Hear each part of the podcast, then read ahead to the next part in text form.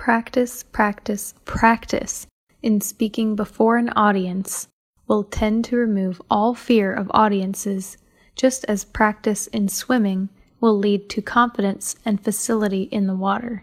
You must learn to speak by speaking.